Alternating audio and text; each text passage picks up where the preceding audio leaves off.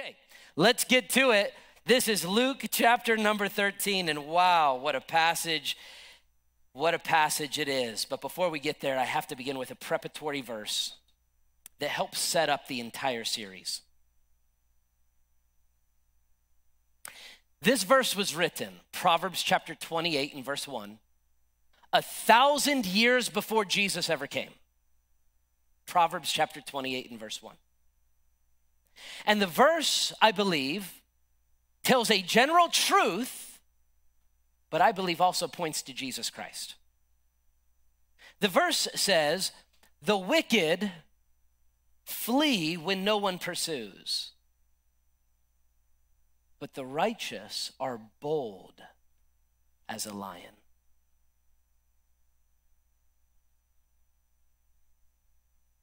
The conscience of a man who has lived a wicked life, the conscience of a woman who has lived a wicked life, I know this because I myself am a man who has lived a wicked life, feels as if there's some sort of judgment impending upon them at any moment. Do you ever wonder why our society is fascinated by dystopian concepts of what the end of the world is going to be like? It's because there's our conscience inside of us. Something is telling us somebody's going to come and get us for what we've done. The wicked flee, even though nobody's coming after them. They're scared to death. Their courage is gone, filled with insecurity and lack of confidence. But the righteous are bold as a lion. Let's pray. Father, today we want to study Jesus. And the only way we can do that is by studying your Bible, because this is where we find the stories of Jesus. And today we're going to see that Jesus was, yes, kind and caring and quiet and compassionate to the weak, the shamed, and the sinner. But he was bold and courageous and filled with confidence when he protected the weak from those who would take advantage of them. I pray, God, that you would give us a clear image, a true understanding of the lion of the tribe of Judah in the power that he had, the boldness, the courage, and the confidence that he showed in these next three weeks. I pray that you would show us this, aliven us to it. In Jesus' name we pray. Amen. Have you ever witnessed an injustice taking place right in front of you?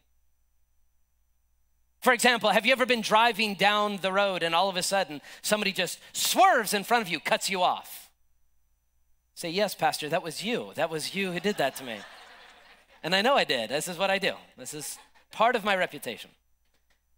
Or have you ever been in line at a bank or at a coffee shop and somebody just, you know, because they're more important than everybody else, they just jump in line, they cut everybody else, and they give their order?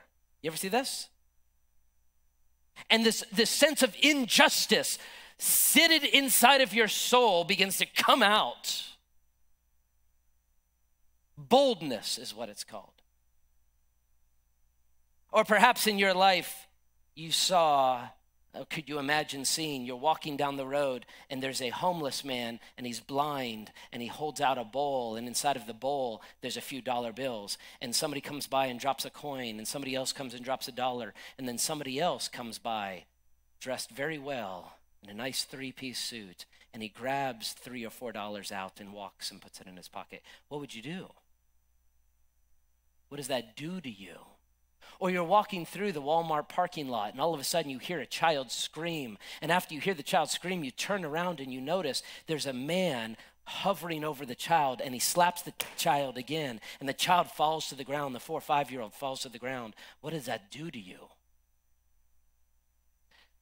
There is built inside of you by your Creator a sense of justice that demands somebody stand up for the weak. And when that justice comes out, that confidence and security to protect those around them, it's called boldness.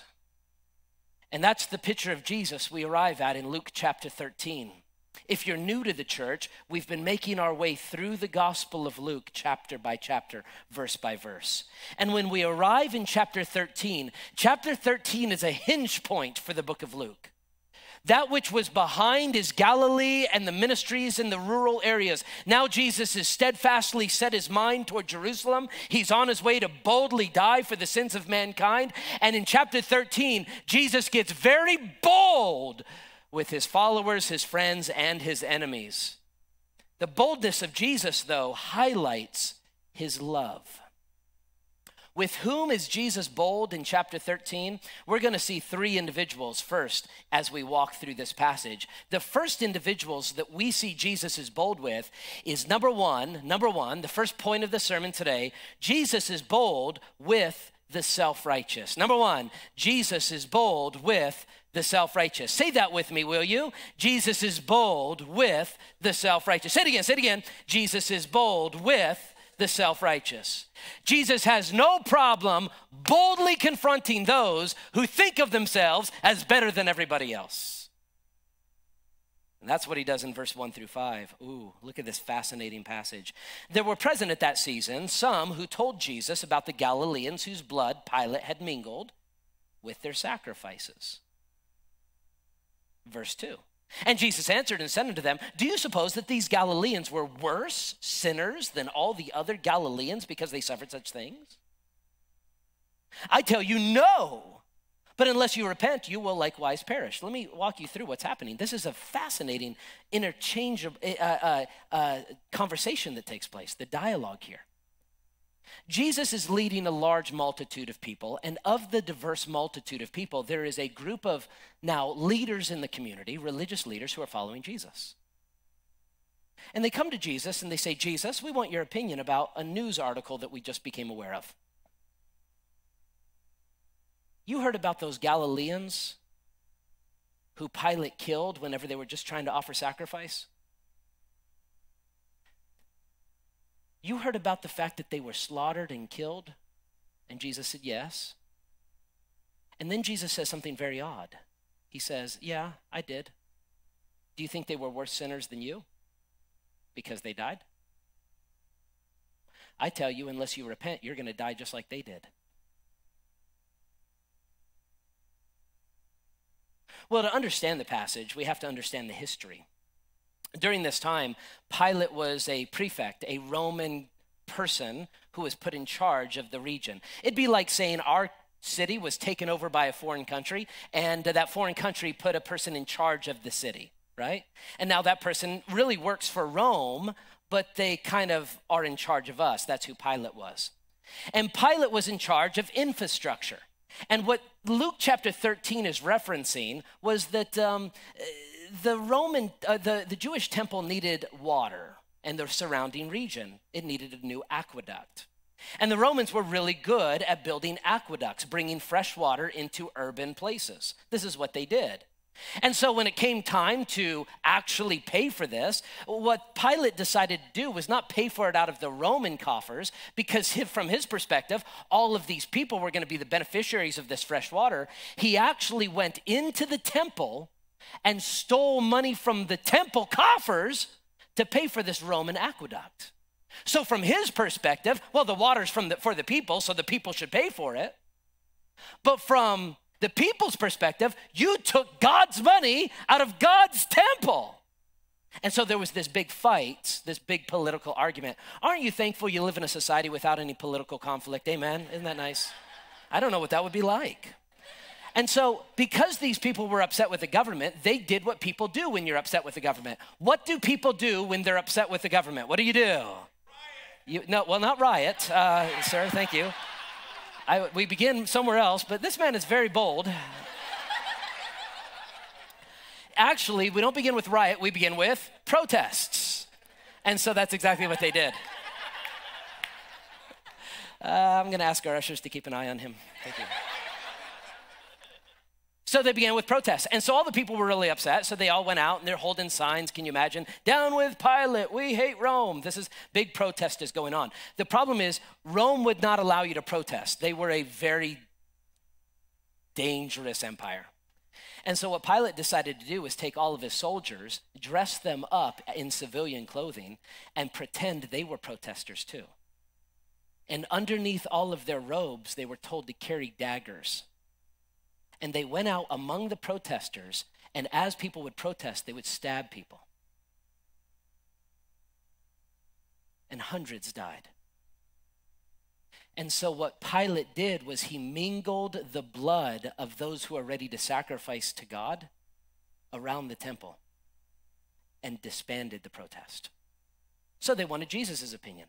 Who were the people that were upset about this? Everybody was upset about it. They should be upset about it. That was an abuse of power. But who was most upset about it? Well, obviously, those who led the temple, the religious elite, the Pharisees, the Sanhedrin, those who, from a religious perspective, looked down on everybody else, those who were known in their society to constantly also abuse their power. And they came to Jesus and they said, Jesus, you heard about how Pilate took all of those people and killed them. He abused his power. What do you say? Jesus says, Do you think you're better than them? Are they worse sinners than your sinners? I say to you of truth, if you don't repent of your sin, you're going to die just like them.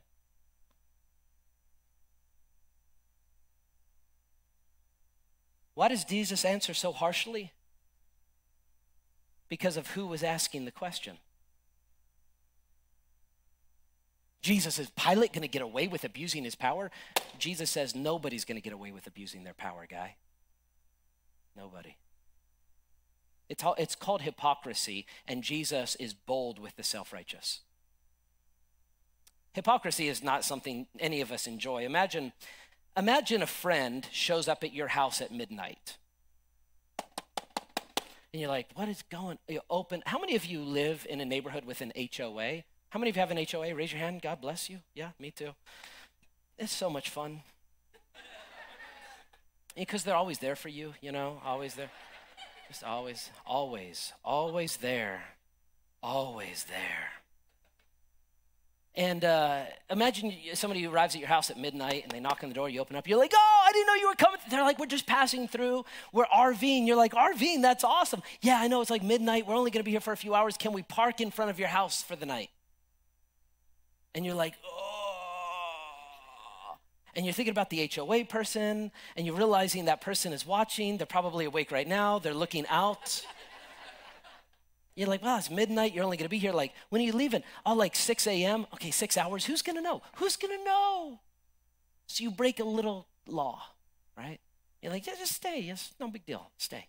You go to sleep. You wake up at six. Grab them coffee. Wave them on. And as you they're waved on, you see your neighbor across the street walk out.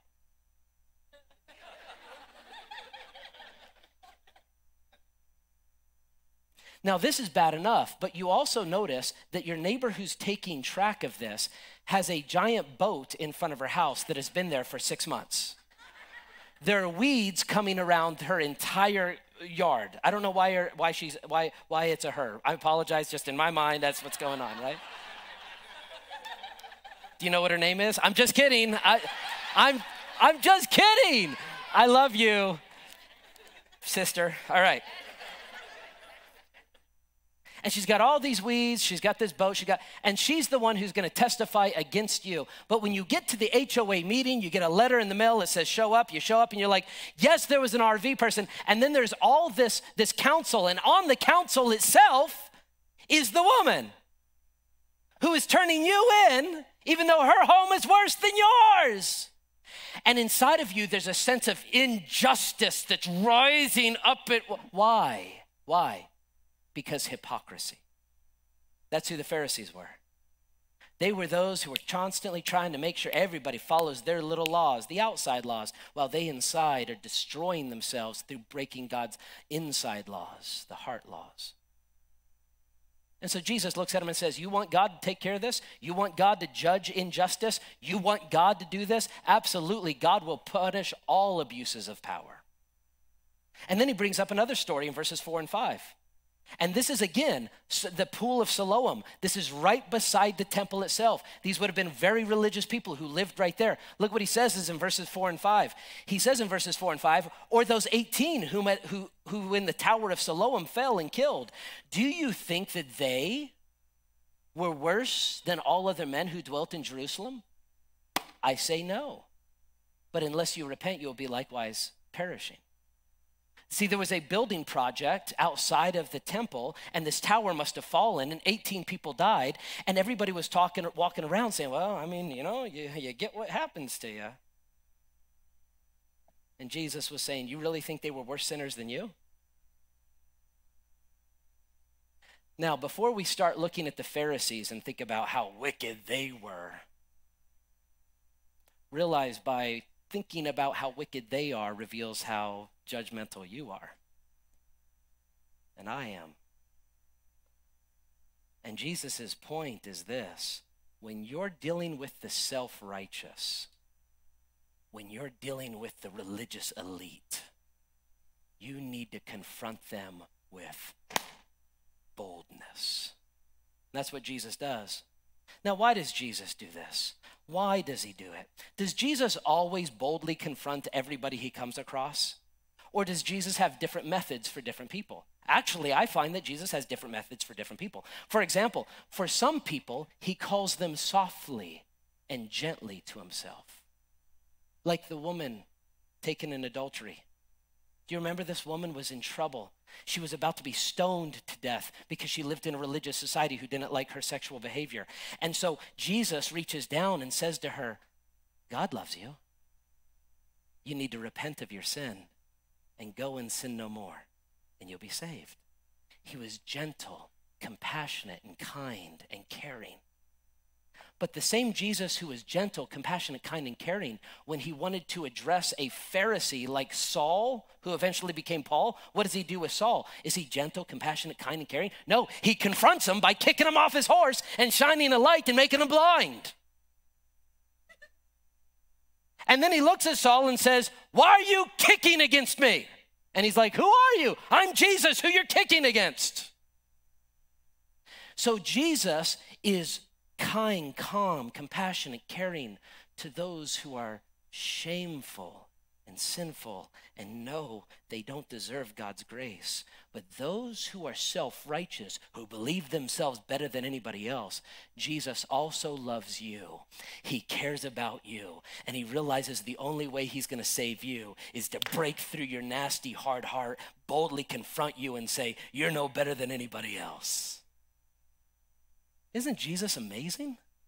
And so, what we see in this passage, first and foremost, is that Jesus is bold, number one, with the self righteous. I'm going to say number one, you say bold with the self righteous. Number one, he is bold with the self righteous. Number two, he is bold with the nationalist.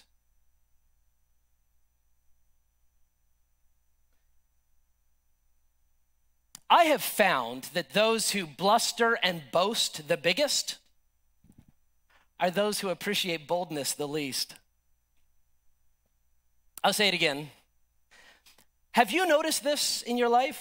That those who bluster and boast the biggest are those who really appreciate boldness the least. Those people in your life that really just love to tell people what it, how it is. When you tell how it is to them, they really don't like it. When somebody's like, I just like to speak my mind, and you speak your mind to them, ooh, they don't like it. You find that to be true?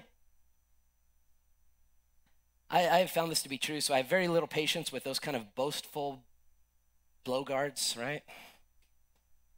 I, I was, I was sitting in a um, airport uh, by myself, uh, flying back to the United States from, uh, from uh, Costa Rica. Um, and as I was sitting there, I had a lot going on. I was very, very busy. So I'm, I'm, I'm, writing some stuff, I'm doing emails, I'm trying to catch up with a bunch of work because I'd taken some days off, and I'm doing all this stuff that I need to do. And I had my earbuds in. Now, for those of you who don't know, when somebody's earbuds are in their ear, it's a social cue to leave them alone. like that's what you're supposed to do, right? But some people don't know that. That's why I'm here to help you. I'm here to help you. And I know what some of you think. You're like, oh, Josh, man, you're the most friendly person in the world. I'm friendly because I'm your pastor and I love you, and that's what I'm supposed to be here. But out there, I'm not nice. It's true, I'm not. I, I don't like walk through the airport, I'm like, hey, everybody, let's talk about Jesus. I'm like, headphones on, hoodie up, go. Like, I don't want to talk to I don't, I'm just, I, I'm not saying it's good, I'm just telling you who I am. And, and that's what I was in. I was in that mode. I was like just like getting work done. And this guy was sitting beside me, two seats over, and he looked over and he's like, I hate going back. I hate going back. That's what he said. And I looked over, and as soon as I looked over, I thought, oh, I should not have looked over.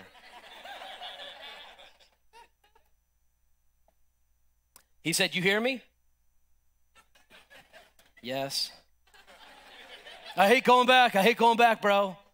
And I, I removed it. You know, I, I tried to remove it like sarcastically, you know, like. but he didn't, he wasn't picking up on any of the social cues. He said, You know what I mean? You know what I mean? I, I said, I don't know what you mean, sir. And he said, You know, I, I, I'm, I'm an expat. And you know what an expat is? An expat is somebody who is an expatriate. That means they used to live in the United States. They love America, but they love it so much they left, right? So they're, they're an expat. They live in other countries and they often complain about what's still happening here for those of us who still live here. And so here he is. Some of you are watching. I love you. this is the recorded service. I know expats that watch. I love you. All right, call me. Email Fred. Okay, now. he looks at me and he's like, You know, I, I used to live in America. I can't go back. I hate going back now, but I got to go back to do my taxes once a year. I hate it. And I'm like, Okay.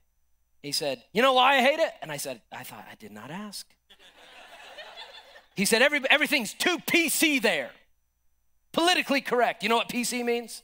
Yeah, yeah, I know. You can't say anything there anymore. Here, you can say anything you want. You can't say anything, everything's changed. Everybody gets offended. And then he said, Everybody's a snowflake. I'm like, A snowflake? It's like everybody there's a snowflake. Everybody offended about everything. That's why I like it here. And I'm like, Okay. Thank you for the information, you know? And I went to put it back in. And now they're back in. And then he interrupts again. He said, I got to tell you, I just hate how America's turned out. And, and at this point, I'm just, I'm just done, you know? So I pulled the earbud out and I said, Sir, I said, You seem to be the type of man who likes it when people shoot straight with you. And he looked at me and said, Yeah, I do. Darn shooting. He did not say darn shooting. said something else. And I said, Well, that's very good to know. So let me shoot straight with you. I'm very busy and I'm not interested in talking to you at all. And I put my earbud back in. You should, you should have seen his face. He, I mean, you could imagine, he, he melted like a snowflake right there in front of me. He just offended. He's like, ah, ah, ah. and then he said this. He said, "Well, I guess I'll just talk about you later on behind your back." And I said, I said out loud, I said, "I'll be telling a story about you to some friends."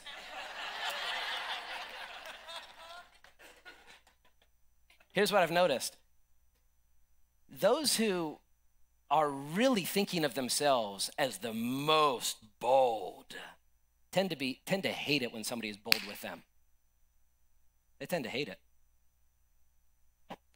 but the only way through only way to get through to somebody like that is to be bold right back sometimes and that's what jesus is doing because he loves even the pharisee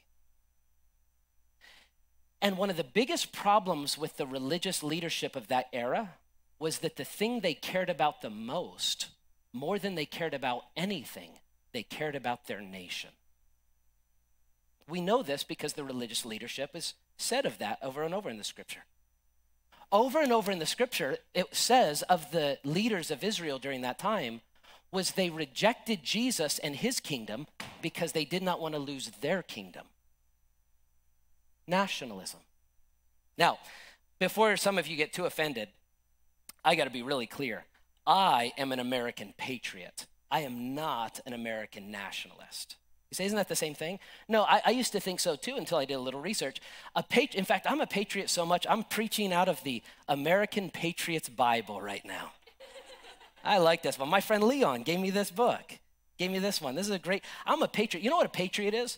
A patriot, by definition, is a person who vigorously supports their country and is prepared to defend it against enemies. That's who I am. I love my country. I support my country. I'm an American. You cut me, I bleed red, white, and blue. Can I get an amen right there? Man, I love this country. And I, and I will fight to defend this country. But a nationalist, on the other hand, is a person who vigorously supports their country and its interests, especially in exclusion or detriment to the interests of other nations. The difference is one supports their nation so much because, eh, to the point where they don't care if other nations fall. That's a nationalist. And that's exactly who the Pharisees were. The Pharisees were so much about their kingdom, they could care less about other kingdoms, and they couldn't even care about, care about Jesus' kingdom. Do you know where I see a lot of Americans going if we're not careful?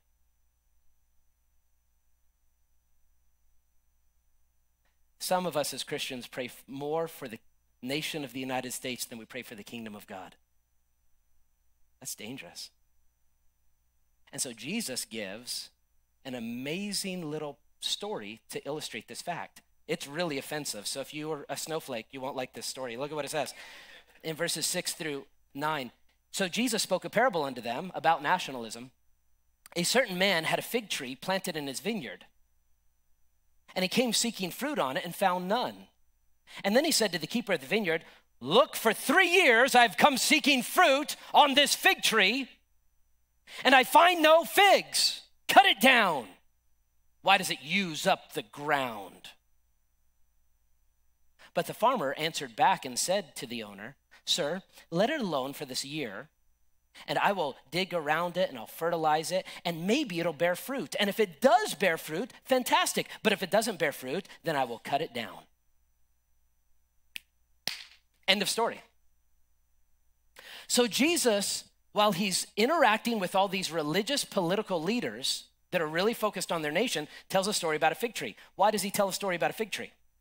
Here's why because the fig tree was a national symbol for Israel during this time. It'd be like if I told you last night I had a vision, and in my vision, I was looking over a beautiful lake, and a beautiful bald eagle was swooping over the lake, and then a lightning bolt from God killed the eagle. You'd be like, that's not a good sign. When the New Testament speaks of a fig tree being cursed or dying, it's Jesus' way of saying Israel is going to be cursed and will die. It was a very offensive story to tell. And so Jesus said, There's a guy who owns this fig tree. Fig tree's not producing fruit. He's been waiting for three years for it to produce fruit. It's not producing fruit. So the farmer's like, Give it one more year, and then if it doesn't, we'll get rid of it. You know what Jesus had been doing at this point for his life? Jesus, since the age of 30 years old, had been walking around Galilee, Perea, Judea, Jerusalem, preaching the kingdom of God. At this point, do you know how long he's been doing this? For three years. And he's telling them, I'm going to give you one more year to either reject me or receive me. And if you reject me, Israel, we are rooting up the olive tree, uh, the, the fig tree, and we are throwing it away. Wow. If you were a nationalist, you'd be deeply offended. Can I just say this? God cares less about your nation and much more about his kingdom. I love America, but my care for America only goes to the point that America keeps advancing the kingdom of Christ. The moment it does it, we can throw it into the dustbin of history like all the other nations. And that's what Jesus is saying. Jesus is pointing out this such important truth. By the way, the story is open ended. It doesn't tell us what happens to the fig tree, at least at the point when Jesus told it. The point is not what happens to the fig tree, the point is what does happen to me. Let me ask you a question. God's been working in your life for years now. Are you producing fruit? Have you received Jesus as your Messiah? Have you been more focused on your kingdom? Have you been building your little sandcastle? And then God comes in and says, No, I don't want that to be your life. And He tries to mess it up so that you get on the right path and you fight against God when God's saying, I love you, but don't be self righteous. Don't be so focused on your nation, your world, your business, your home. I want you to follow me. One of the ways that God changes our world is through the gracious destruction of your own agenda. He cuts down your kingdom so that you can be planted into His. Maybe that's what God has been going through with you right now. And that's why He's been so bold with you. But with whom Jesus is bold, his boldness, Jesus is highlighting his love, and he's bold with the self righteous, he's bold with the nationalist. And then, number three, Jesus is bold with compassion. He's bold with compassion. I'm going to say number three. You say bold with compassion. Number three, bold with compassion. Say it again, say it again. Number three, he is bold with compassion. Now we see that Jesus is not only bold with those he needs to fight against, he's bold with those he needs to follow him. Look what he says in verse 10. Now he, Jesus, was teaching in one of the synagogues on a Sabbath. Just like I'm doing on a Sunday to a church, he was doing to a synagogue on a Saturday. And behold, there was a woman who had a spirit of infirmity 18 years and was bent over and could in no ways raise herself. But when Jesus saw her, can you picture it?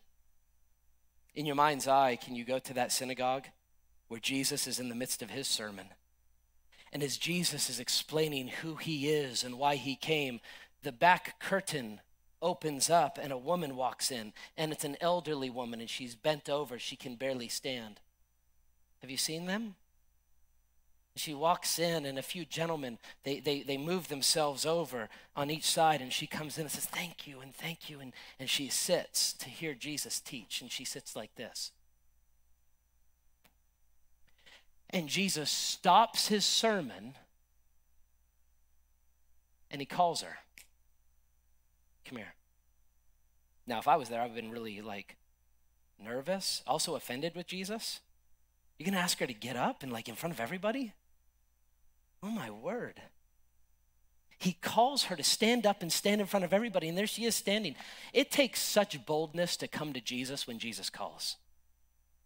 And I just got to applaud you because a lot of you in this room, just in the last year, Jesus called you to salvation, and you with boldness followed Jesus no matter what your past was, no matter what your background was, very religious, irreligious, many of you took advantage and said, Hey, I want to go talk with Pastor. I'm going to go meet with him and we'll go grab some coffee and I want to hear about the gospel. I want to repent and receive Christ as my Savior. I want to be born again. And it was bold for you to step forward. It's bold to not turn around and just go to your car and go home if you need to be saved. It's bold to come and say, I need prayer with the deacon or I need to talk with the pastor about salvation or I need to be baptized. It takes boldness to step out and go where Jesus is calling you. So, congratulations to those who have that boldness. And to those who are still working on that boldness, I would say, be bold and follow Jesus.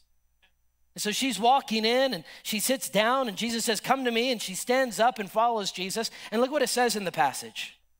I love the compassion of Jesus here. He called her to him and said to her, Woman, you are loosed from your infirmity. Now, notice the words loosed, as if she was bound up, as if she was tied up, as if a rope had held her back. She could not stand up because she was tied to this wickedness, this hurt, this illness inside of her. And Jesus laid his hands on her, and immediately she was made straight. And she glorified God. Now, okay, like, if you had a chance to be there, how many of you would just love to see a miracle of Jesus like that in real life, right? Like, how amazing. Like, if I'm sitting there, I'd be like, oh, what, what, what? Did somebody record that? You know what I mean? like, that's incredible. And you would think that everybody would be excited and everybody would celebrate. But let me ask you this you've lived long enough. When Jesus does a miracle, does everybody celebrate? Yes or no? Now, there are some who don't like it. There are family who will not like the miracles God does in your life. There are friends that will not like it. There are other churches that will look at a church like ours and hate what's going on here. It's amazing to know that Jesus will do miracles in the people's lives, and there are some self righteous, better than everybody else, who have to question whether or not it's a true miracle. We like to sit back and wait and watch. And that's exactly what the ruler of the synagogue did.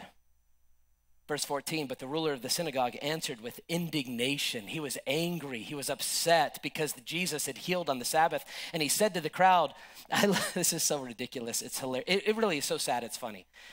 The ruler of the synagogue, the guy in charge, like the senior pastor of the room, he gets up after this and says, Whoa, whoa, whoa, whoa, whoa.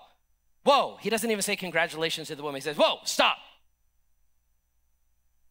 There are six days in which men ought to work. Go on. Therefore, come and be healed from uh, healed on them, not on the Sabbath day. So this was his response. His response was by quoting scripture. I'm going to prove that Jesus is wrong. You know, you're in a bad situation when you're ignoring Jesus, but you're in a worse situation by quoting scripture to ignore the miracles of Jesus.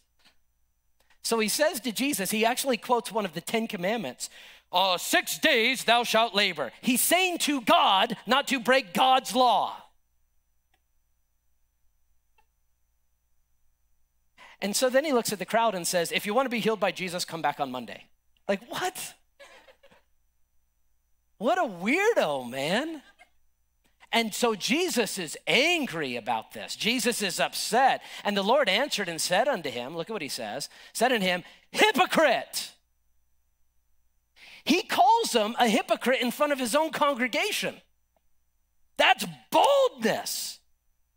Does not each one of you on the Sabbath day loose an ox or a donkey, let loose the bound up donkey, the bound up ox? Do you not let them loose? That one is tied to a fence. You let them loose even on the Sabbath day and lead it away to water? So ought not this woman, being a daughter of Abraham, whom Satan has bound, think of it, for 18 years, shall she not be loosed from the bond on the Sabbath? So he calls him out on his hypocrisy. And when he said these things, all of his adversaries were put to shame. And the multitude rejoiced in the glorious things that God had done by Jesus. What I absolutely love is that Jesus' boldness is not based in his own frustration and anger. Some of you are going to take away the wrong message from the sermon. You'd be like, I'm going to get more bold with people that tick me off, like Jesus. Jesus' boldness was based upon a love to protect those who were being hurt. And his boldness was based upon a love for the Pharisee who, when he was bold, he might crack and get saved.